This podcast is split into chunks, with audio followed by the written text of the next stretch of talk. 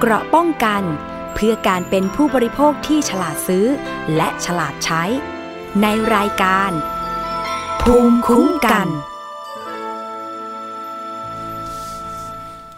สวัสดีค่ะ คุณผู้ฟังต้อนรับเข้าสู่รายการภูมิคุ้มกันรายการเพื่อผู้บริโภคค่ะ วันนี้พบกับดิฉัน อภิคณาบุราริศเช่นเคยนะคะ รับฟังกันทาง w w w t h a i PBS podcast com รวมไปถึงแอปพลิเคชันไทย PBS podcast iOS Google Podcast ด้วยนะคะ รวมไปถึงสถานีวิทยุชุมชนที่เชื่อมโยงเครือข่ายค่ะ นำเรื่องราวสาระความรู้เกี่ยวกับผู้บริโภคมาฝากกันเช่นเคยนะคะ วันนี้นะมีโอกาสได้ติดตามข่าวสารของทางเจ้าหน้าที่ตำรวจ เช่นเคยค่ะปคบเพราะว่าเกี่ยวข้องกับผู้บริโภคสุดๆเลยนะคะ ดิฉันก็ชอบไปดูข้อมูลรวมไปถึงติดตามข่าวสารนะคะ ล่าสุดไปเจอแบบนี้ข้อมูลก็คือว่าไปตรวจสอบจับกลุ่มเครื่องใช้ไฟฟ้าปลอมยี่ห้อดังด้วยค่ะ รวมไปถึงสินค้าที่ไม่มีมออกค่ะคุณผู้ฟัง อย่างเช่น คุณผู้ฟังเคยซื้อพวกกระทะไฟฟ้า จิ้มจุมชาบูนะคะอันนี้ไปเจอด้วย ไม่มีมออกนะคะอันนี้ต้องระวังเอ๊ะ ถ้าเกิดไม่มีมออกแล้วมันจะเป็นอะไรถ้าเวลาเราเรานำไปใช้ใช่ไหมคะอะเดี๋ยวไปดูไปดูรายละเอียดกันหน่อยนะคะว่าเขาไปตรวจจับเจอนะคะเจออะไรบ้างอย่างไรนะคะตำรวจบกปคบนะคะมีการปราบปราม ผลิตภัณฑ์ที่ผู้บริโภคนำไปใช้แล้ว ไม่มีคุณภาพตามมาตรฐาน หรือผลิตภัณฑ์ที่เป็นการปลอมสินค้ายี่ห้อแบรนด์ดังด้วยนะคะ ซึ่งส่งผลกระทบต่อประชาชน ผู้บริโภคโดยตรง และส่งผลเสียต่อเศรษฐกิจของประเทศด้วยว่าอย่างนั้นนะคะ เรื่องนี้ต้องไปตรวจสอบกับทางตำรวจสอบสวนกลาง ซึ่งก็มอบหมายให้ทางบกปคบนี่เลยค่ะทำการสืบสวน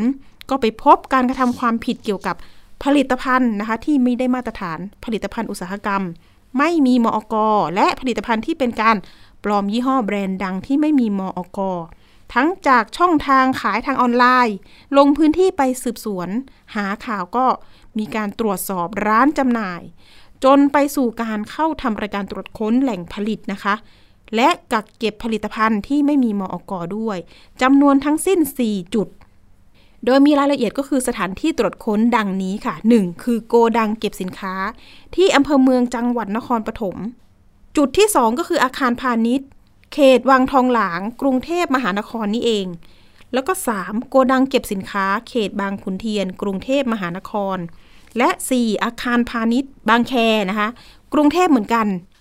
ผลการตรวจค้นนะคะ พบของกลางอย่างเช่น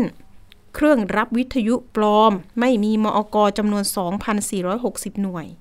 แล้วก็แบตเตอรี่สำรองไม่มีมอกจำนวน 1,880 หน่วย เตาย่างเตาปิ้งนะคะ ดิฉันชอบซื้อนะคะ เครื่องทำอาหารเคลื่อนที่ได้ไม่มีมอกด้วยนะคะ อย่างคนที่ชอบไปแคมปิ้งก็พกพาหม้อเหล่านี้ไปนะคะ แล้วก็ 4ลำโพงซาวบาร์ว่าอย่างนั้นจำนวน 90 หน่วยค่ะ แล้วก็พัดลมไฟฟ้ากระแสกระแสสลับจำนวน 34 หน่วย รวมมูลค่าความเสียหายแล้วประมาณ2ล้าน5แสนบาทนะคะ การกระทำดังกล่าวเอ๊ะมันจะมีความผิดอย่างไร มีข้อมูลเรื่องข้อกฎหมายด้วยนะคะ ตามพรบมาตรฐานผลิตภัณฑ์อุตสาหกรรม พศ 2511 ดังนี้นะคะทำหรือนำเข้าผลิตภัณฑ์อุตสาหกรรมที่มีพระราชกฤษฎีกากำหนดไม่ต้องเป็นไปตาม มาตรฐานโดยไม่ได้รับอนุญาต อันนี้เข้าข่ายนะคะเพื่อจำหน่ายในราชอาณาจักรเนี่ยเข้าข่ายฝ่าฝืน มาตรา 20 21 โทษนี้ก็มีเหมือนกันนะคะ คุณผู้ฟัง ต้องระวางโทษจำคุกไม่เกิน 2 ปี หรือปรับไม่เกิน 2 ล้านบาท หรือทั้งจำทั้งปรับจริง ๆ โทษโทษสูงนะคะเนี่ยนอกจากนี้ยังมีข้อกฎหมายด้านต่างๆ ด้วยอย่างเช่นจำหน่ายหรือมีไว้เพื่อจำหน่าย ซึ่งผลิตภัณฑ์อุตสาหกรรมเนี่ยไม่ได้รับอนุญาตนะคะ ให้นำเข้าให้จำหน่ายในราชอาณาจักร อันนี้ก็มีโทษเช่นกัน อย่างเช่น โทษก็คือจำคุกไม่เกิน 6 เดือน ปรับไม่เกิน 5 0 0แสนบาท หรือทั้งจำทั้งปรับ ทีนี้คนที่โดนจับตอนนี้จะเป็นเครือข่ายแบบไหนอย่างไร หรือว่าสิ่งที่เราซื้อนำมาใช้ที่ไม่มีเขาเรียกว่าสินค้าไม่มีมอก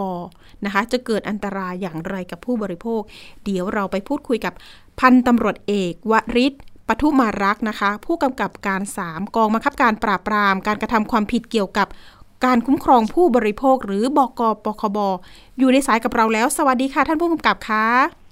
สวัสดีครับ คุณปริมครับ ค่ะผู้กำกับคะควันนี้อยากให้ผู้กำกับนะมาเป็นตัวแทนบอกเล่าถึง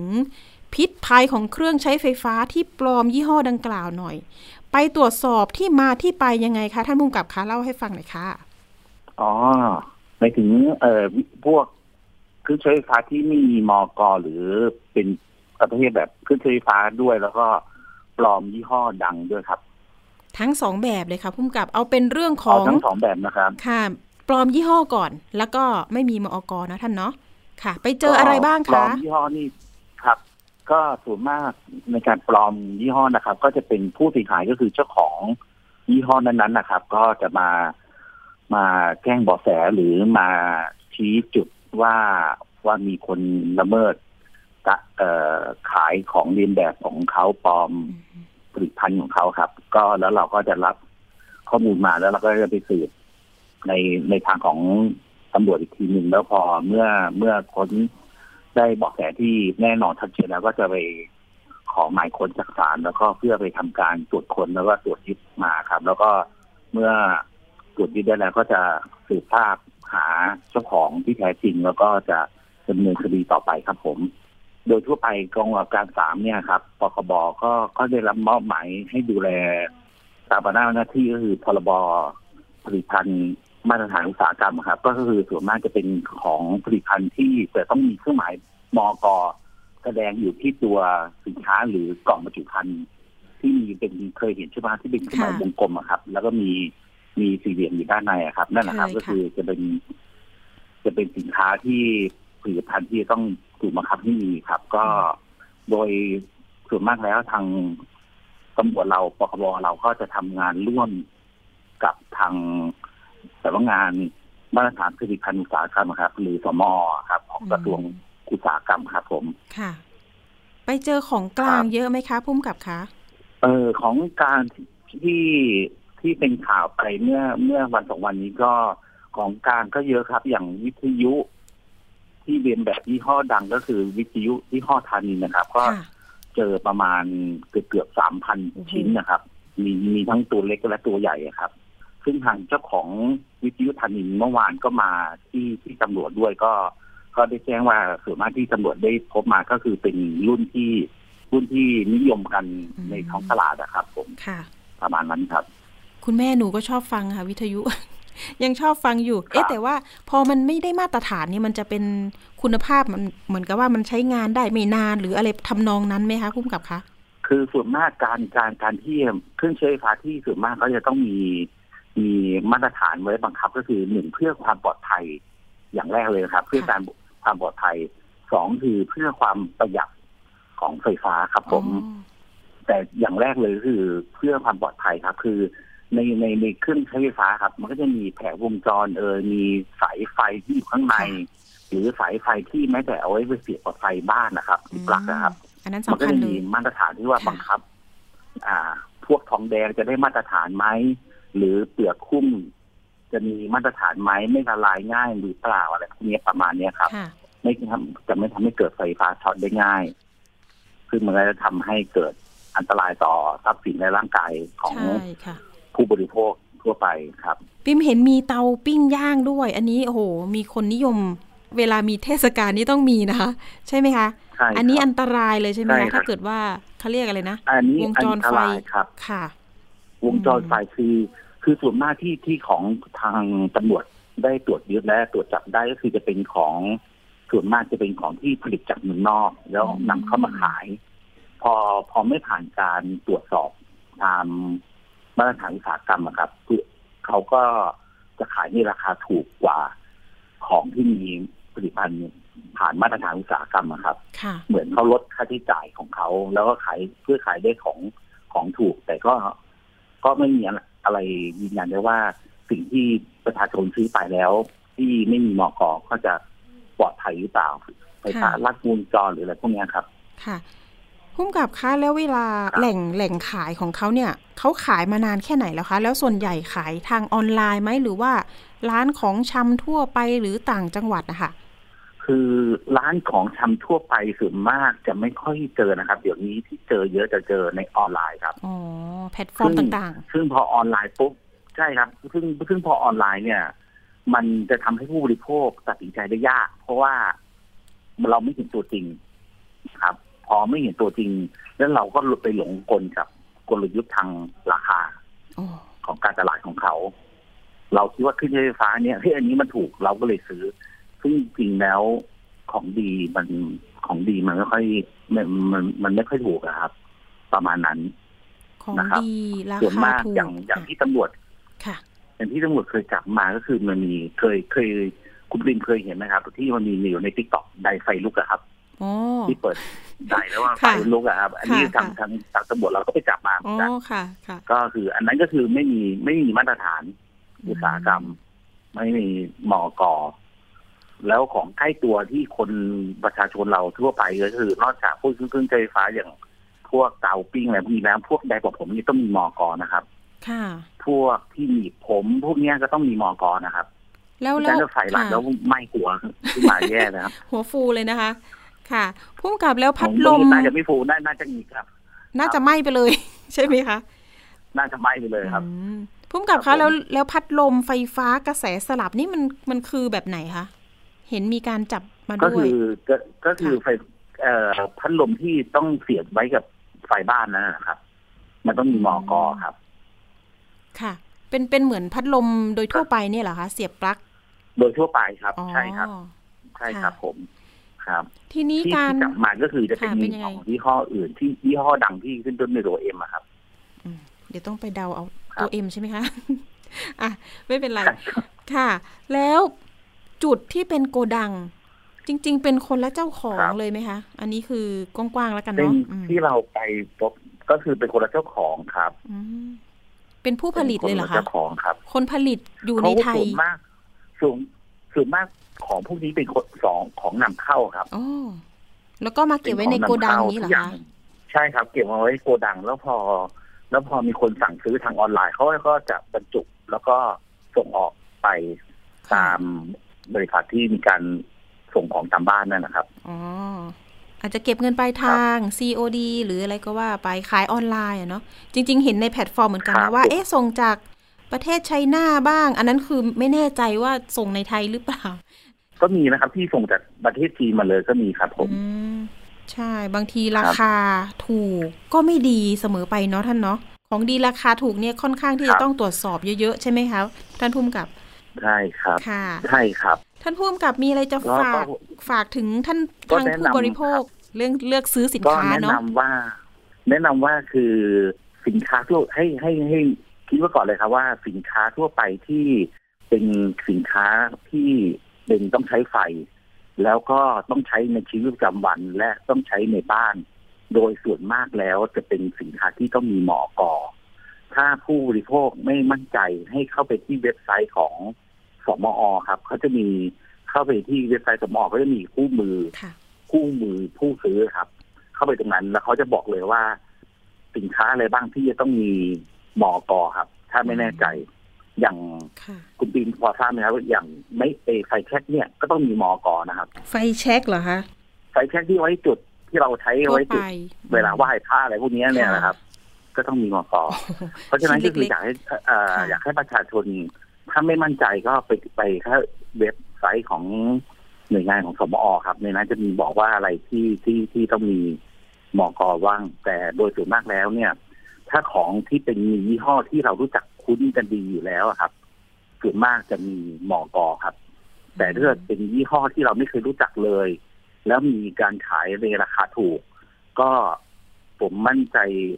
เกือบร้อยเปอร์เซ็นว่ามันจะเป็นของที่มีหมอกอครับ แล้วทีนี้สอบถามอีกครับนิดนึงเรื่องของโกดังเนี่ยเขาคนที่เป็นเจ้าของจริง ๆ นี่เป็นคนต่างชาติไหมคะ โดยส่วนมากเจ็ดสิบ หกสิบถึงเจ็ดสิบเปอร์เซ็นเป็นต่างชาติครับอืมแล้วจะมีการขยายผลครับตรวจสอบหรือตรวจจับกลุ่มไปอีก จะมีแหล่งอย่างเงี้ยค่ะ เยอะไหมคะ ท่านผู้กำกับคะ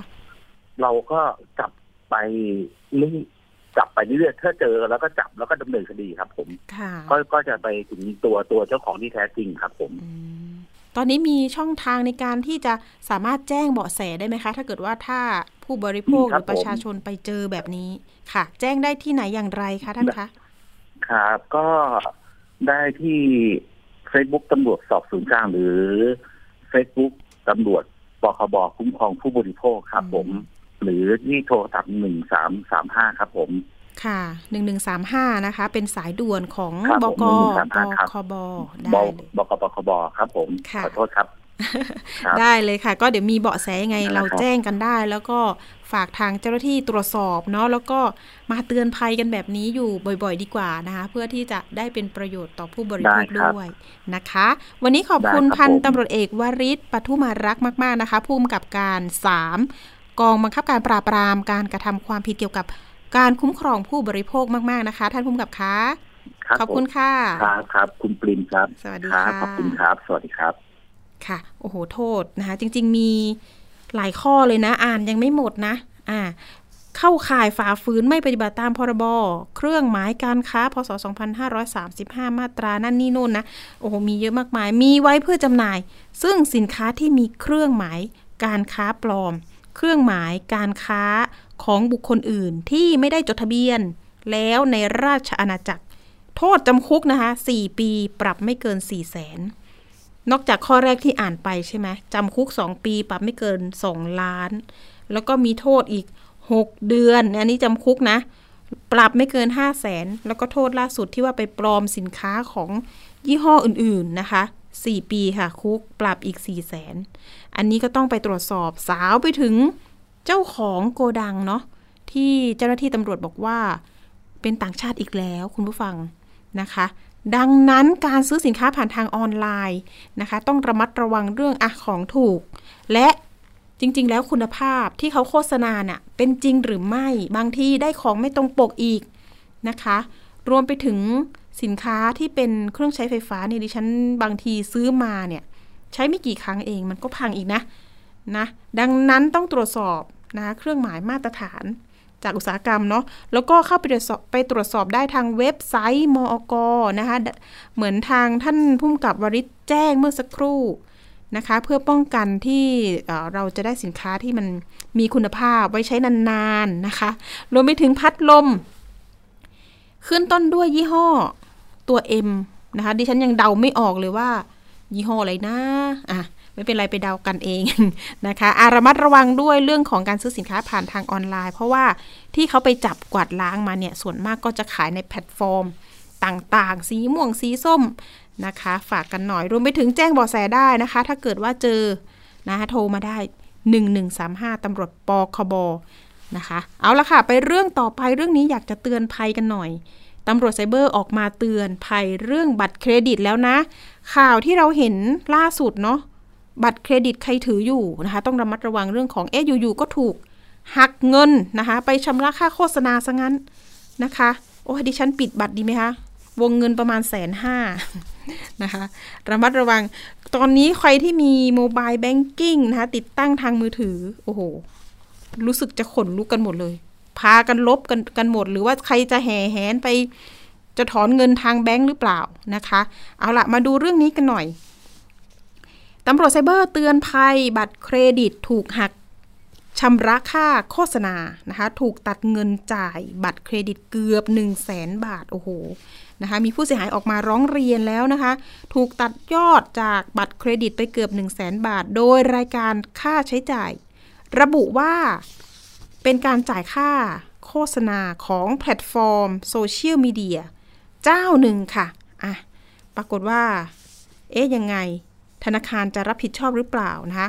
ธนาคารเจ้าของบัตรยืนยันว่าต้องรอเวลาทำการไม่ใช่วันหยุดนะคะเสาร์อาทิตย์ อันนี้คือข่าว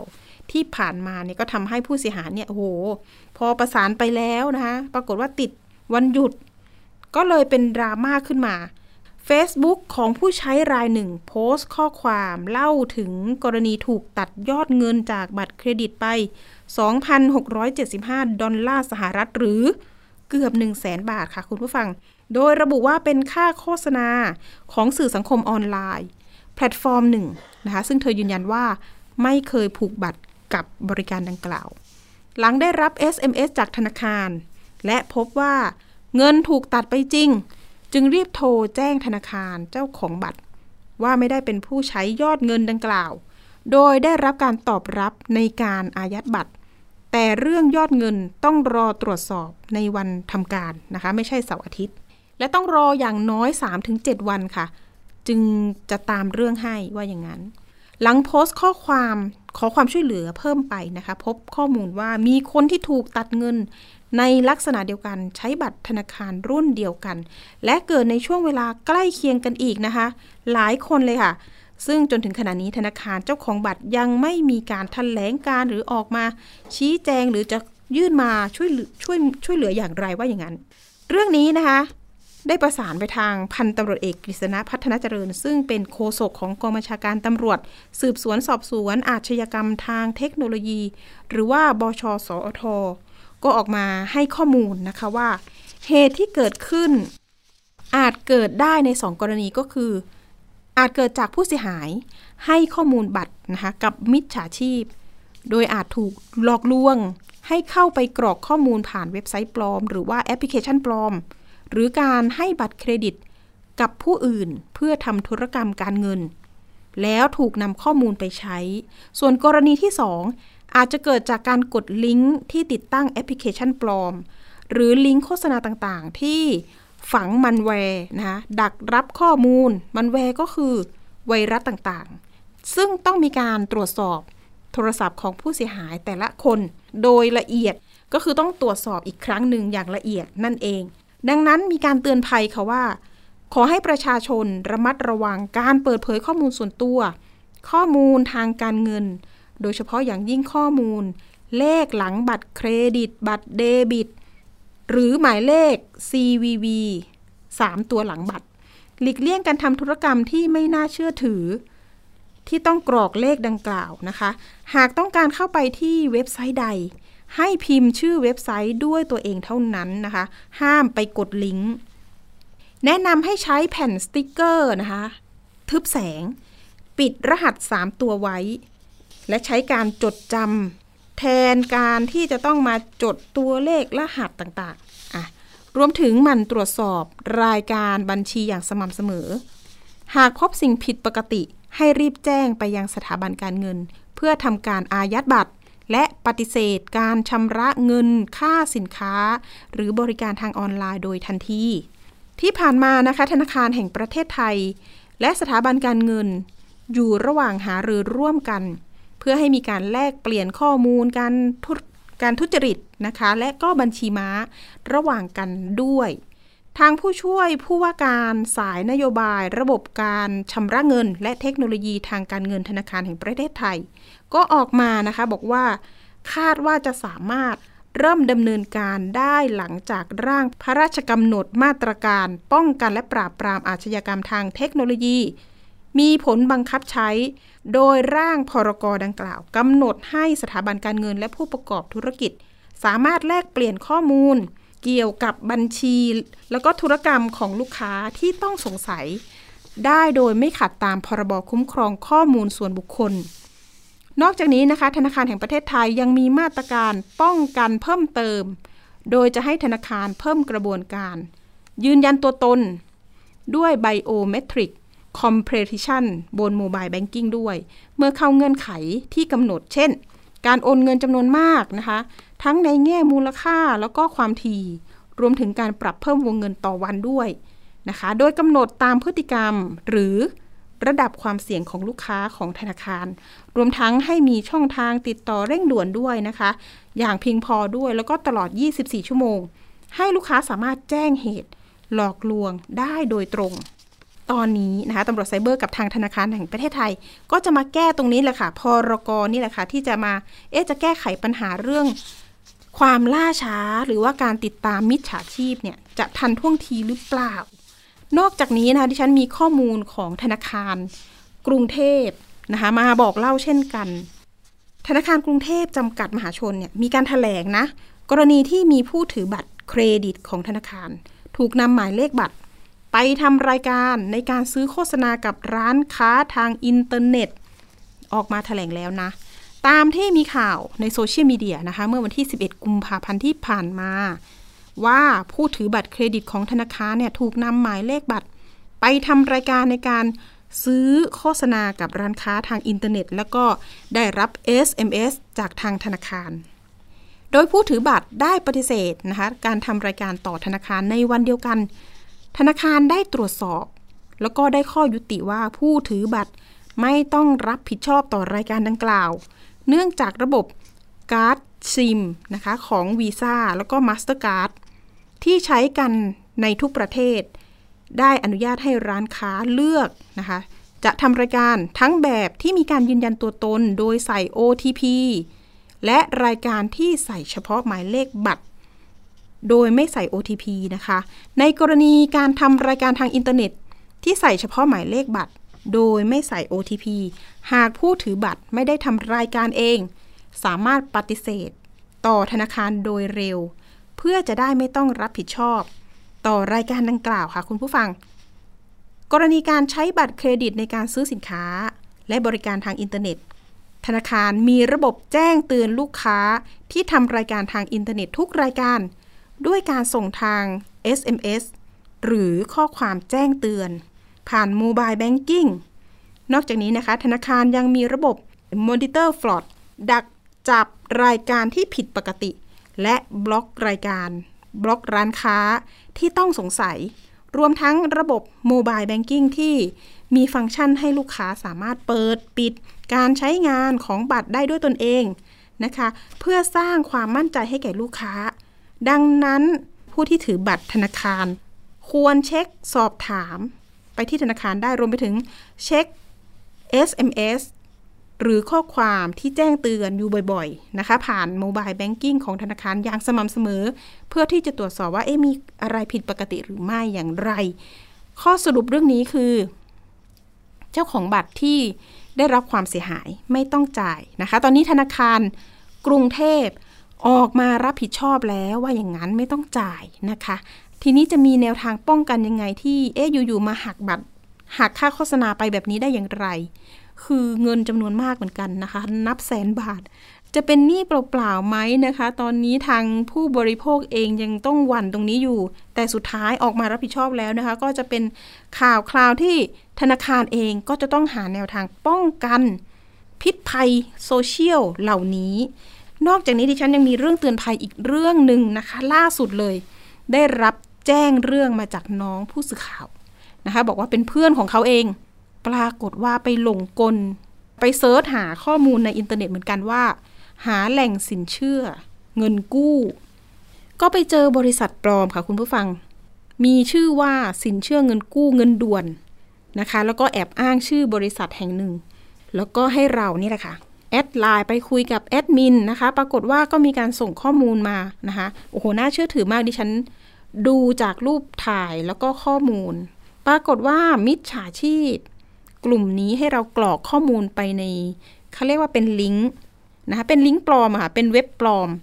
ให้สมัครกู้เงินสินเชื่อ น้องคนนี้นะคะ กู้เงินเนี่ยเขาต้องการเงินแค่ประมาณสัก3 0 0แสนบาท ปรากฏว่า กรอกไปกรอกมา3 0 0แสนบาทเนี่ยคือจะอนุมัติภายใน 10 นาทีนะคะ ก็ไม่นานเนาะเฮ้ยสินาทีได้ได้เงินแสนแล้วอะค่ะ แล้วทีนี้ไม่มีเงื่อนไขใด ๆ เลย ในลักษณะอะหาคนค้ำหน่อย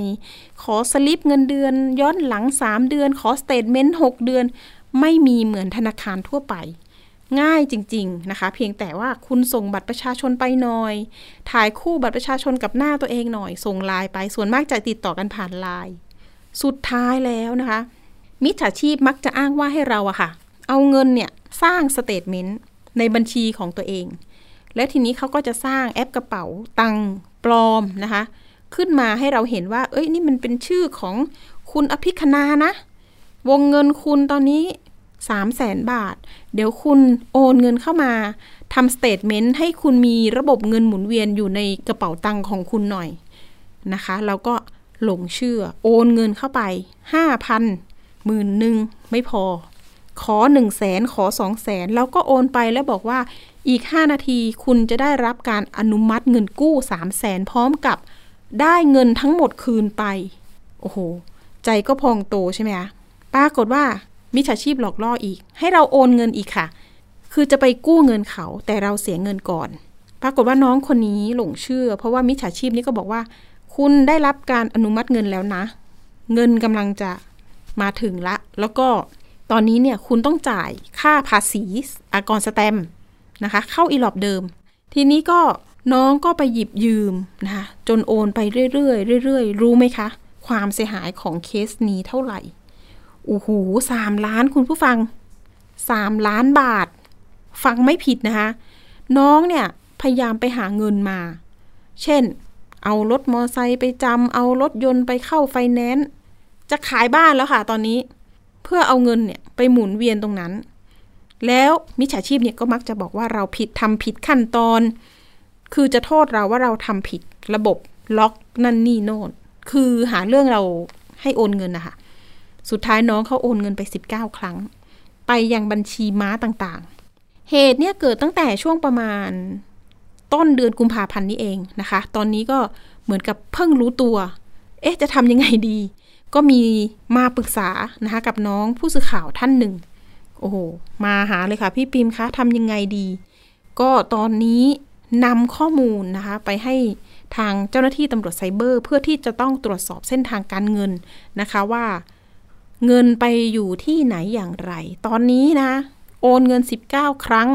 บัญชีม้าทั้งหมดเลยนะคะ ตอนนี้อยู่ระหว่างการตรวจสอบอสืบสวนของทางเจ้าหน้าที่ตำรวจไซเบอร์ ซึ่งดิฉันคาดเดาว่า มันจะเป็นลักษณะคล้ายๆเดิมนะคะ เส้นทางการเงินนะคะไปจบอยู่ที่กัมพูชาอีกแล้ว น่าจะเป็นกลุ่มแก๊งมิจฉาชีพ แก๊งคอร์เซนเตอร์ จริง ๆ แล้วมีข้อมูลเนี่ยมาเป็นรายวัน ทางรองผู้บัญชาการตำรวจไซเบอร์ หรือว่าท่านนิเวศนะคะ ที่เราสัมภาษณ์ท่านบ่อยๆ ท่านเตือนเหมือนกันนะคะว่า สมมุติว่าเขาให้เราโอนเงิน สันนิษฐานเลยค่ะ หลอก โอนเงินก่อนปุ๊บ คือหลอกแน่นอน อะไรก็แล้วแต่ให้โอนเงินคือหลอกลวง คิดง่าย ๆ แค่นี้ค่ะ คุณผู้ฟังนะคะ นอกจากเรื่องของจะไปกู้เงินเขาละ คือเขาเรียกส่วนมากเนี่ยตำรวจเขาจะพูดว่าแก๊งโอนก่อน คุณถูกแก๊งโอนก่อนหลอกแล้วนะคะ จะไปกู้เงินเขาจริง ๆ แล้วตอนนี้ทางในอินเทอร์เน็ตที่มีบริษัทต่างๆ คือบอกว่าคุณสามารถกู้เงินสินเชื่อนะคะ ตรงนี้ต้องตรวจสอบค่ะ เพราะว่าจริง ๆ แล้วมันมีทั้งบริษัทที่เป็นของจริงและของปลอมอยู่ในโลกอินเทอร์เน็ตมากมายด้วยนะคะ รวมถึงเรื่องของการหางานพิเศษก็ยัง มีอยู่เรื่อยๆนะคะล่าสุดมี SMS มาถึงดิฉันด้วย ดิฉันแคปไว้อยู่เหมือนกัน เรื่องนี้อยากเอามาเตือนกันนะคะ คิดว่าทางคุณผู้ฟังอาจจะได้รับเป็นรายวันเหมือนกันเนาะสวัสดีครับ ผมเป็นผู้จัดการจ้างงานของ S H O P E E เนื่องจากตำแหน่งว่าง เรากำลังหาพนักงานสมัครงานพาร์ทไทม์ทำงานที่บ้าน รายได้จะได้รับ 1,000 บาทถึง 5,000 บาท ต่อวัน โปรดติดต่อเราหากคุณสนใจแล้วก็มี Line ID ริน แล้วก็ตามด้วยหมายเลข 598 หมายเลขโทรศัพท์มีด้วยค่ะ โอ้โห มาเป็นชุดเลย บางคนที่เป็นนักศึกษา หรือเป็นนักเรียนที่เสียเงินไปนับแสนหลงเชื่อตรงนี้เหมือนกันนะคะ ต้องบอกบุตรหลานแล้วก็พยายามเตือนกันหน่อย อันนี้ก็คือเพิ่งส่งมาเลยนะคะ โอ้โห ต้องเตือนกันหน่อยและแพลตฟอร์มต่างๆ โดนไปแอบอ้างเยอะแยะมากมายเลยค่ะ อะฝากกันหน่อยเตือนภัยออนไลน์ นอกจากนี้เตือนภัยคนหางานไปต่างประเทศหน่อยค่ะ ล่าสุดมีเคสนะคะมีผู้เสียหายเกิดขึ้นแล้วหลายจังหวัด พากันไปร้องกองปราบนะคะ พร้อมกับสายไหมต้องรอด อันนี้เป็นกลุ่มคนละกลุ่มที่ดิฉันเคยนำมาเตือนภัยกันเนาะอันนั้นอีกกลุ่มหนึ่งกับเอเจนซี่อีกคนหนึ่งที่อ้างว่าเป็นครูสอนภาษา ญี่ปุ่นนะคะ ปรากฏว่าทำตัวเป็นเหมือนในหน้าเถื่อนว่าอย่างนั้น แล้วก็รับปากรับคำว่าสามารถพาไปทำงานได้ อันนี้คล้ายๆกันเหมือนกัน มีผู้เสียหายประมาณสัก 50 คน เข้าแจ้งความที่กองบัญชาการตำรวจสอบสวนกลางนะคะ อ้างว่าถูกเอเจนซี่บริษัททัวร์แห่งหนึ่ง อ้างว่าสามารถพาไปทำงานต่างประเทศได้ เรียกเก็บเงินคนละโอ้โหแสนสี่ถึงสองแสนสุดท้ายไม่ได้ไปจริงค่ะอ่าพบเสียหาย ทั่วประเทศเลย มูลค่าความเสียหายประมาณสัก 3 ล้านบาทคุณผู้ฟัง ตอนนี้ต้องไปเร่งรัดเจ้าหน้าที่ตำรวจเพื่อช่วยเหลือ ติดตามตัวนะคะเอเจนซี่รายนี้ที่มาแอบอ้าง จะพาไปที่ไหนบ้างนะ เกาหลี ญี่ปุ่น อ้างว่ามีงานทั้งการเกษตร มีทั้งนวดสปา มีทั้งเรื่องของขับรถด้วยนะคะ โอ้โห เรื่องนี้จะตรวจสอบยังไงดีนะคะ ผู้เสียหายนี่ห้าสิบคน มาจากทั้งชัยภูมิชนบุรีขอนแก่นพร้อมด้วย ผู้ก่อตั้งเพจสายไหม่เนาะคนเดิมเลย พี่เอกภพพาไปร้องอีกแล้วค่ะคุณผู้ฟัง เดี๋ยวต้องมาติดตามว่าความคืบหน้าที่จะจับกลุ่มผู้ต้องหารายนี้ เอเจนซี่รายนี้นะ ได้เงินไปเยอะเลยทีนี้สามสามล้านบาท จะทำยังไงล่ะนี่ มีผู้เสียหายท่านหนึ่งที่มาบอกเล่านะคะ บอกว่าได้รับคำชักชวนกับ เอเจนซี่หญิงของบริษัททัวร์คนนี้บอกว่าจะพาไปทำงานเกษตรที่ญี่ปุ่น เมื่อเดือนตุลาคมปีที่แล้ว แต่พอไปถึงประเทศญี่ปุ่น กลับไม่มีงานที่ตกลงไว้ และให้จ่ายเงินเพิ่ม การมาแจ้งความในครั้งนี้นะคะ บอกว่าอยากได้เงินคืนค่ะ และไม่อยากให้เอเจนซี่คนนี้ ไปชักชวนคนอื่นอีกนะคะก็น่าจะมีเหยื่อที่จะตกเป็นผู้เสียหาย รายต่อๆไปอีกหรือเปล่า โอ้โห คนนี้คือข้ามไปประเทศนู้นแล้วนะ ถูกลอยแพนะ แล้วก็คุณจะเป็นผีน้อย แล้วส่วนของกรมการจัดหางานกระทรวงแรงงานจะไม่คุ้มครองท่านเลยนะ ถ้าเกิดว่าไปตกทุกข์ได้ยากที่ต่างประเทศ ก็ไม่มีสวัสดิการคุ้มครองแรงงาน ไปแบบผีน้อยต้องอยู่หลบๆซ่อนๆ ด้วยนะคะ คุณผู้ฟังมีความผิดตามกฎหมายนะคะ อย่างคุณเอกภพเหลืองประเสริฐผู้ก่อตั้งเพจสายไหมต้องรอดก็บอกว่า ขอให้หน่วยงานที่เกี่ยวข้องช่วยดำเนินคดีกับเอเจนซี่กลุ่มนี้ ให้ได้ทั้งขบวนการ พร้อมฝากเตือนประชาชน ที่ต้องไปทำงานนะคะ ที่ต้องการไปทำงานต่างประเทศ ไปแบบนี้ไม่ได้เสี่ยงนะคะ รวมไปถึงให้ติดต่อผ่านกระทรวงแรงงานดีกว่า เพราะว่าที่กระทรวงแรงงานเนี่ย กว่าเขาจะได้ไปอย่างถูกต้องเนี่ยต้องมีการอบรมด้วยนะคะ อบรมแล้วก็เรียนภาษา นะคะ ไม่ได้ไปเป็นผีน้อยแบบนี้ไปแบบง่าย ๆ แบบนี้ไม่มีอยู่จริงนะคะ ส่วนมากจะถูกหลอกค่ะ คุณผู้ฟัง ตอนนี้ทางพนักงานสอบสวนนะคะ มีการสอบปากคำผู้เสียหายเพื่อดำเนินการตามกฎหมายต่อไปแล้วนะคะ โดยผู้เสียหายเนี่ยเปิดเผยว่าต้องการให้เจ้าหน้าที่ดำเนินการกับเอเจนซี่เอเจนซี่คนนี้ให้ได้ เดี๋ยวถ้าเกิดมีข้อมูลคืบหน้านะคะ ในการจับกลุ่ม หรืออย่างไรในเรื่องคดีก็จะนำมาฝากคุณผู้ฟังเพื่อเป็นอุทาหรณ์กันอีกครั้งหนึ่งเนาะระวังให้ดีนะคะ ใครที่ถูกชักชวนไปทำงานที่ออสเตรเลีย นิวซีแลนด์ ญี่ปุ่น สุดท้ายเนี่ยแหละค่ะ ถูกหลอกอีกแล้วนะคะ เป็นกลุ่มที่ 2 แห่งปีนะ จริง ๆ แล้วเกิดเกิดเหตุเมื่อปลายปีที่แล้วนะคะ แล้วก็เพิ่งมา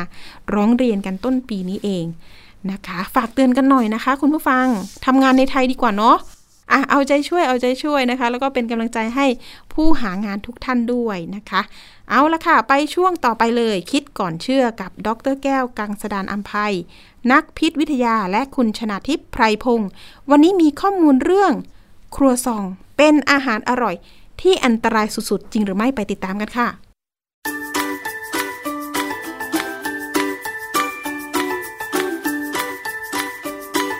ช่วง คิดก่อนเชื่อ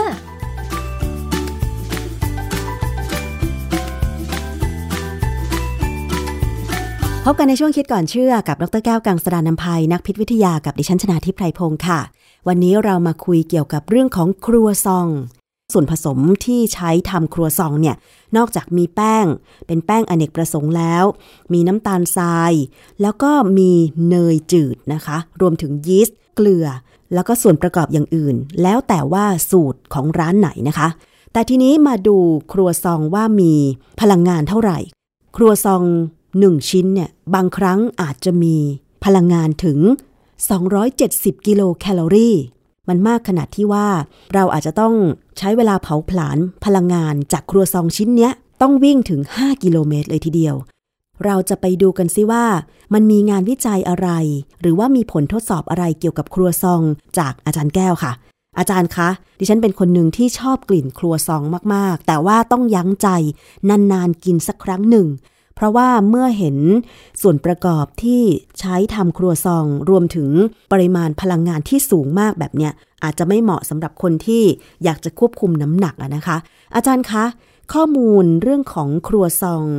เป็นยังไงบ้างคะ ในเรื่องของพลังงานและข้อควรระมัดระวังในการกินนะคะ คือเรื่องของครัวซองเนี่ยนะผมอยากจะพูดมานานแล้วล่ะเพียงแต่ว่าต้องรอดูข้อมูล ศูนย์ทดสอบวารสารฉลาดซื้อนะฮะของมูลนิธิเพื่อผู้บริโภคเนี่ยเขาได้ทุนวิจัยศึกษาว่าครัวซองหรือว่าอาหารต่างๆเนี่ยเป็นยังไงเขาก็ไปพบว่าครัวซองเนี่ยกินแล้วอันตรายมาก เนื่องจากว่าอย่างที่เรารู้แล้วว่าครัวซองเนี่ยเป็นผลิตภัณฑ์เบเกอรี่ มันก็รวมถึงขนมปัง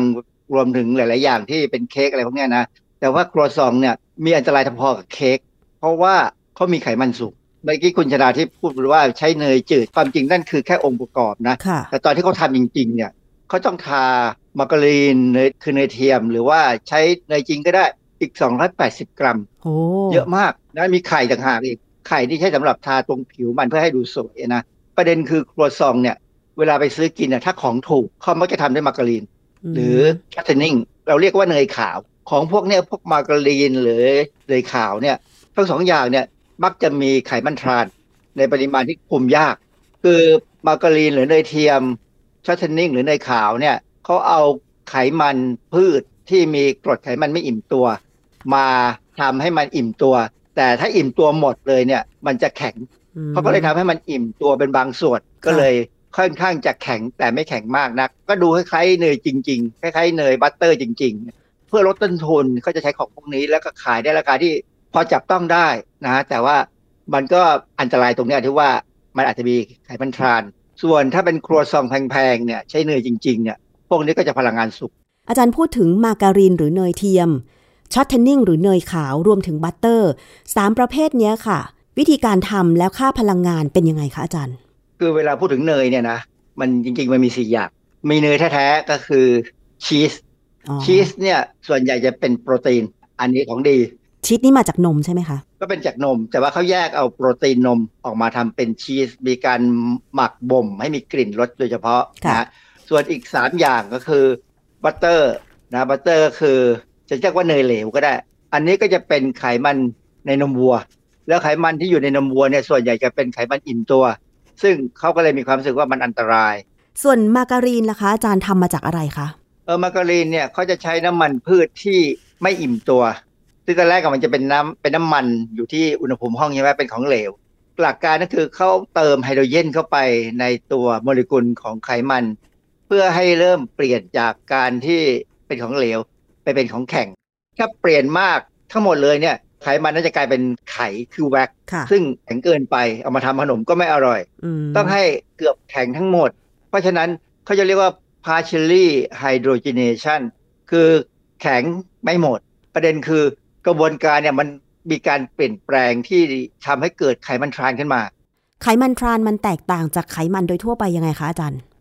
อันนี้ต้องสอนเคมีเลยนะเหรอคะคือการเกิดบอลการเกิดพันธะระหว่างโมเลกุลของคาร์บอนที่อยู่ในไขมันเนี่ยถ้าเป็นเขาใช้คำว่าถ้าเป็น single bond หรือ bond เดียวเนี่ยมันไม่มีปัญหาอะไรมันเป็นบอลเดียวก็อย่างนั้นอือฮึ แต่ถ้าเป็น double bond หรือ bond คู่เนี่ยมันจะต้องมีไฮโดรเจนเพิ่มเข้าไปตรงนั้นเนี่ยซึ่งไฮโดรเจนเนี่ยอาจจะมีการวางตัวแบบที่เราเรียกว่าซิสหรือทรานทรานนี่คือไขมันทราน คือการวางตัวแบบทรานเนี่ยจะเป็นการวางตัวของโมเลกุลที่เสถียรที่สุด ดังนั้นเนี่ยโอกาสเกิดไขมันทรานระหว่างการที่เติมไฮโดรเจนเข้าไปในกรดไขมันไม่อิ่มตัวเนี่ยจึงเกิดได้ เพราะว่าโมเลกุลในธรรมชาติเนี่ยในโลกเราเนี่ยต้องการที่จะวางตัวให้มีความเสถียรที่สุด แต่ไขมันที่เป็นน้ำมันพืชไม่อิ่มตัวเนี่ยส่วนใหญ่จะเป็นในรูปของซิสเราเรียกว่าซิสซึ่งเป็นรูปแบบที่ร่างกายใช้ได้เร็วกว่า อืม เพราะฉะนั้นไขมันทรานส์ถ้าเกิดกินเข้าไปมันจึงสะสมในร่างกายได้นานกว่าไขมันจากน้ำมันพืชธรรมดาใช่ไหมคะอาจารย์ มันมักจะสะสมอืมนานกว่า เพราะว่าร่างกายเรามักจะกินเกินอ๋อนะมันก็เลยไม่ถูกใช้ เวลาเขาเอาน้ำมันพืชมาทำให้มันเริ่มเกือบแข็งเนี่ย จริงๆเนี่ยถ้าถ้าไม่เติมสีนะไม่เติมสีเหลืองเข้าไป ก็จะกลายเป็น shortening หรือเนยขาวอืมแต่พอเติมสีเข้าไป บางบางยี่ห้อเนี่ยเขาก็เติมเบต้าแคโรทีนเข้าไปนะค่ะเพื่อให้มันดูดูดีดีๆเพราะเบต้าแคโรทีนเนี่ยเรามีความรู้สึกว่ามันดีนะ มันเป็น antioxidant เป็นสารต้านอนุมูลอิสระ แต่ว่าอย่าลืมว่ามันอยู่กับไขมันที่อาจจะมีไขมันทรานส์ ถ้าอย่างนั้นถ้าคนไม่ได้เรียนอย่างเคมีหรือพิษวิทยาด้านอาหารมาคิดง่าย ๆ ได้ไหมว่า มาการีนและเนยขาวทำมาจากน้ำมันพืช บัตเตอร์ หรือเนยเหลวเนี่ยทำมาจากไขมันในนมวัว ชีสทำมาจากนม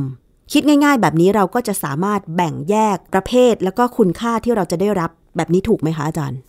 ก็ถูกนะโดยโดยหลักการเนี่ยเราแนะนำให้กินชีสเพราะเป็นโปรตีนและมีไขมันบ้าง พอสมควรค่ะชีสจะมีความรู้สึกมันๆอร่อยนะ แต่บัตเตอร์เนี่ยก็ดีไปในระดับหนึ่ง นะเพราะว่ามันไม่มีไขมันทราน แต่อาจจะมีนิดหน่อยไม่มากหรอก แต่ก็อย่ากินมากค่ะเพราะว่าพลังงานสูง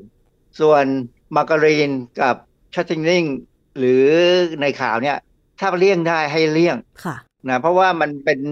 มันเป็นของที่ราคาถูก แล้วเขามักจะมาทำทำเป็นขนมปังทาทาเนยเนี่ยมักจะใช้มาการีนใช่ไหมค่ะแล้วขายตามชุมชนเนี่ย ซึ่งคนไม่ค่อยมีสตางค์เนี่ยก็ต้องซื้อกิน ซึ่งกินเข้าไปมันก็กินได้นะได้พลังงานได้อะไร แต่ว่าโอกาสได้ไขมันทรานด้วย แล้วได้พลังงานสูงด้วย ผมไปดูเว็บของสถาบันอาหารนะสถาบันอาหารนี่บอกว่าถ้าเรามองถึงข้าวมันไก่ซึ่งใช้ไก่ต้มนะให้พลังงาน 300 ถึง 527 กิโลแคลอรี่ต่อจานโหค่ะตัวทำชิ้นหนึ่งเนี่ยให้เกือบจานหนึ่งเลยของข้าวมันไก่เลยนะ แล้วเวลาเรากินเข้าไปเนี่ยมันรู้สึกนิดเดียว เพราะว่าจริง ๆ แล้วครัวซองเนี่ย คือเมื่อก่อนมันชิ้นเล็กนะ แต่ปัจจุบันเนี่ยเห็นหลาย ๆ ร้านที่เห็นรีวิวกันน่ะทำชิ้นใหญ่ขึ้น แสดงว่าถ้ากินหมดชิ้นนี่ แน่นอนได้ไขมัน หรือได้พลังงานสูงกว่า 270 กิโลแคลอรี่แน่นอนใช่ไหมคะอาจารย์ ของที่ฉลาดซื้อเขาไปเก็บมาเป็นครัวซองขนาดธรรมดา ขนาดธรรมดาเนี่ยห้าสิบถึงห้าสิบห้ากรัม มีพลังงาน 270 กิโลแคลอรี่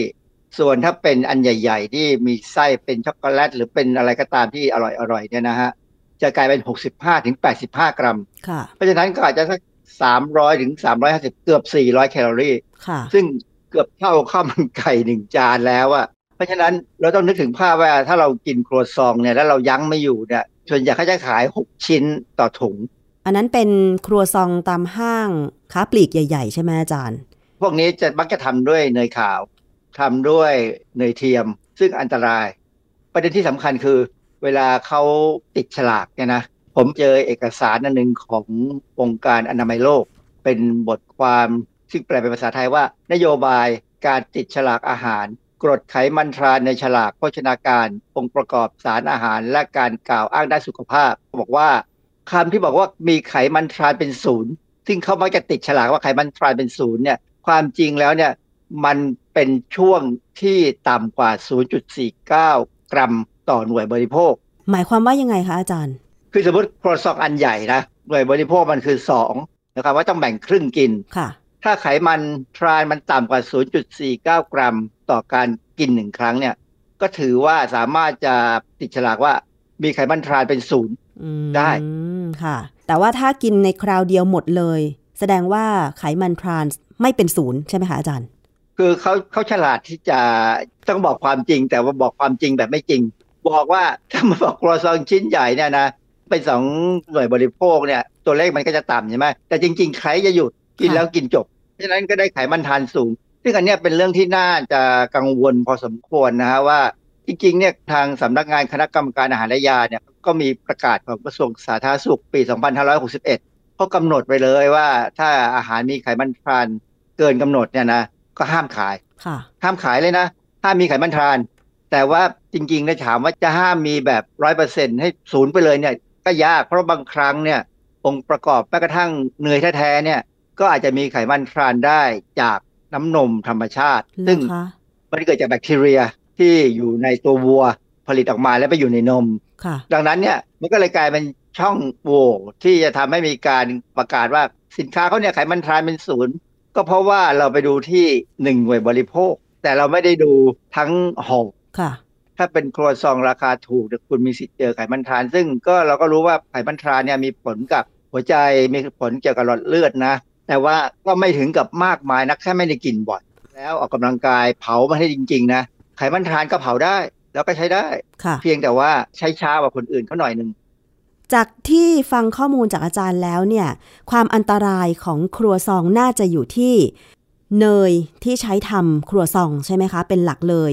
อย่างแป้งเนี่ยก็อาจจะเป็นคาร์โบไฮเดรตทั่วไป ซึ่งก็เผาผลาญได้ ตามปกติของร่างกายอยู่แล้วใช่ไหมคะ คือทั้งเนยทั้งแป้งก็พลังงานทั้งนั้นนะฮะ มันก็มีปัญหาน้ำตาลอีกแล้วปกติเวลาคุณกินครัวซองคุณกินยังไง กินเปล่าๆไหมบางคนไม่นะราดน้ำผึ้งดิฉันกินแต่กินเปล่าๆอาจจะกินกับ กาแฟเย็นอะไรอย่างเงี้ยอาจารย์ ก็แล้วแต่คนถ้าคิดถนอมตัวได้หน่อย ก็ก็ดีนะกินอย่างนั้นครัวซองเนี่ยจะมีลักษณะคล้ายปลาทั้งโกะอะจิ้มนมข้นหวานเนี่ยอร่อย อาจารย์มาดูข้อมูลเกี่ยวกับคุณค่าทางโภชนาการครัวซองหน่อย เราพูดถึงว่าข้อควรระวังก็คือไขมัน จากเนยที่ใช้ทำครัวซอง แต่ว่าถ้าเป็นข้อมูลด้านพลังงานนี่ครัวซองหนึ่งชิ้น น้ำหนักสักประมาณ 50-55 กรัม นี่มันจะมีคุณค่าอะไรบ้างคะอาจารย์ ที่ฉลาดซื้อเขา วิเคราะห์เนี่ยนะ31 ตัวอย่างเนี่ยมีค่าพลังงานเฉลี่ยอยู่ที่ 415 ถึง 511 กิโลแคลอรี่ ต่อน้ำหนัก 100 กรัมครัวซองที่เขาบอกว่ามีพลังงานสูงเนี่ยจะไปอยู่แถวสามย่านมิตรทาวน์ซึ่งเขาไม่รู้ว่าร้านไหนนะ แต่ว่าแถวนั้นนะเพราะว่าแถวนั้นนักศึกษาเยอะมั้งก็กินกัน เด็กๆกินอะไม่เท่าไหร่เรากำลังใช้พลังงานอยู่ แต่ว่าถ้าเกิน 35 ขึ้นไปแล้วเนี่ยพลังงานมันเริ่มสะสมนะค่ะกินครัวซองเนี่ยก็จะอันตรายมันอร่อยนะ เพราะฉะนั้นถ้าเป็นไปได้เนี่ยค รัวซองชิ้นหนึ่งต้องแบ่งกินหลายคนค่ะครัวซองนี่มีไขมันอยู่ประมาณ 21.6 ถึง 33 กรัม ต่อน้ำหนัก100กรัม แต่ที่ประเด็นคือว่าไขมันเนี่ยให้พลังงานสูงกว่าแป้งอย่างน้อย 2 เท่าขึ้นไปอะเพราะว่าแป้งเนี่ยให้พลังงาน 4 กิโลแคลอรี่ต่อกรัมมั้งค่ะส่วนไขมันเนี่ยประมาณ 9 สูงกว่า 2 เท่าด้วยนะ ที่เขาพบเนี่ยเขาบอกว่ามีไขมันอิ่มตัวอยู่ 9.5 ถึง 19.8 กรัมเนี่ยนะ เพราะฉะนั้นส่วนที่จะเป็นไขมัน ไม่อิ่มตัวก็มีบ้างนะแต่ว่าไขมันอิ่มตัวจะสูง ต้องออกกำลังกายให้หนักเลยถึงจะเผาได้ถึงขนาดนั้น นอกจากไขมันที่ได้มาจากเนยที่ใช้ทำครัวซองแล้วเนี่ย ในส่วนประกอบก็ยังมีโซเดียมหรือเกลือด้วย จริง ๆ แล้วจากตัวอย่างที่มีการวิเคราะห์ของฉลาดซื้อ 31 ตัวอย่างนี่เขาวิเคราะห์ได้ปริมาณโซเดียมเท่าไหร่นะคะอาจารย์ มันมีเป็นช่วงนะประมาณ 244 ถึง 522 มิลลิกรัม ต่อร้อยกรัม ถ้าเรากินร้อยกรัมเนี่ยเราก็จะได้ 244ถึง522 ซึ่งร่างกายต้องการไม่ควรจะเกิน 2,000 มิลลิกรัมใช่ไหมฮะต่อวัน ก็คือร่างกายของคนเราเนี่ยต้องการโซเดียมคำแนะนำก็คือไม่ควรเกิน 2,000 มิลลิกรัมต่อวัน นั่นหมายความว่าถ้ากินครัวซอง1ชิ้น 100 กรัมนี่ก็คือได้ไปแล้วเกือบ 500 กรัม หมายความว่าจะกินอาหารที่มีโซเดียมได้อีกไม่เกิน 1,500 กรัมเท่านั้นใน 1 วันนั้นใช่ไหมคะอาจารย์ คือมันเป็น10%ถึง25%ที่ร่างกายต้องการอะ ซึ่งค่ะถือว่าสูงอืมนะถือว่าสูง ถือว่าเป็นอาหารที่ต้องหลีกเลี่ยงเพราะมันอยู่ในกลุ่มหวานมันเค็มค่ะ มีคำแนะนำเกี่ยวกับการบริโภคครัวซองไหมคะอาจารย์เพราะว่าครัวซองเนี่ยเหมือนว่าตอนนี้เนี่ยได้รับความนิยมจากคนไทยมากขึ้น แล้วก็แบบเป็นเบเกอรี่ที่ขึ้นชื่อไปทั่วโลกอะค่ะอาจารย์ ในกรณีของครัวซองเนี่ยก็คงไม่มีใครมาบอกหรอกว่า มันเป็นอาหารที่มีปัญหายังไง เพียงแต่ว่าเวลา เราพูดถึงครัวซองเนี่ยเราควรจะนึกถึงไขมันทราน ถ้าเป็นครัวซองราคาไม่แพงนัก องค์การอาหารและเกษตรของสหประชาชาติหรือ FAO เนี่ยเขาแนะนำโดยปกติว่าปริมาณไขมันทรานเนี่ยไม่ควรจะเกิน 2 กรัมต่อวัน หรือ 0.5 กรัมต่อหน่วยบริโภค เหตุที่เขากำหนดพวกเนี้ยเพราะว่ามันเลี่ยงยากค่ะนะอย่างที่ผมบอกแล้วว่า บางครั้งเนี่ยในเนยธรรมดายังมีไขมันทรานด้วยซ้ำเพราะฉะนั้นในเนยเทียมเนี่ย มันมีแน่ๆ เพราะว่าเวลาเขาทำด้วยเอ่อการทำให้น้ำมันกลายไปเป็นเป็นเนยเทียมเนี่ย มันต้องใช้กระบวนการทางเคมีค่ะ ซึ่งบางครั้งก็คุมได้ไม่ดีแหละ มันก็จะเหลือรอดรอดออกมา บ้านเราเนี่ยห้ามกินไขมันทราน แต่ผมไม่ค่อยแน่ใจว่าเรามีการสุ่มตรวจตรวจสอบไขมันทรานสักเท่าไหร่ค่ะมีแต่เนี่ยมูลนิธิเพื่อผู้บริโภคเนี่ยที่ไปเก็บมาตรวจโดยสรุปแล้วเนี่ยจริง ๆ เราไม่ควรจะกินกดซองเยอะกินได้เพราะมันอร่อย แต่ว่าต้องยับยั้งชั่งใจอะนะ อย่ากินบ่อย กินเป็นครั้งคราว ถ้าเป็นไปได้ก็แบ่งกันกิน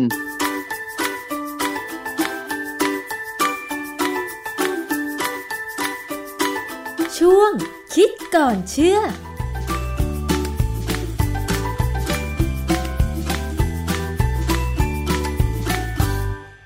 ขอบคุณสำหรับข้อมูลคิดก่อนเชื่อค่ะ วันนี้หมดเวลาสำหรับอภิคณาบุราริศแล้ว เจอกันตอนหน้าวันนี้สวัสดีค่ะ ติดตามรายการได้ที่ www.thaipbspodcast.com แอปพลิเคชัน Thai PBS Podcast หรือฟังผ่านแอปพลิเคชัน Podcast ของ iOS Google Podcast Android Podbean SoundCloud และ Spotify ติดตามความเคลื่อนไหวของรายการและแสดงความคิดเห็น โดยกดถูกใจที่ facebook.com/thaipbspodcast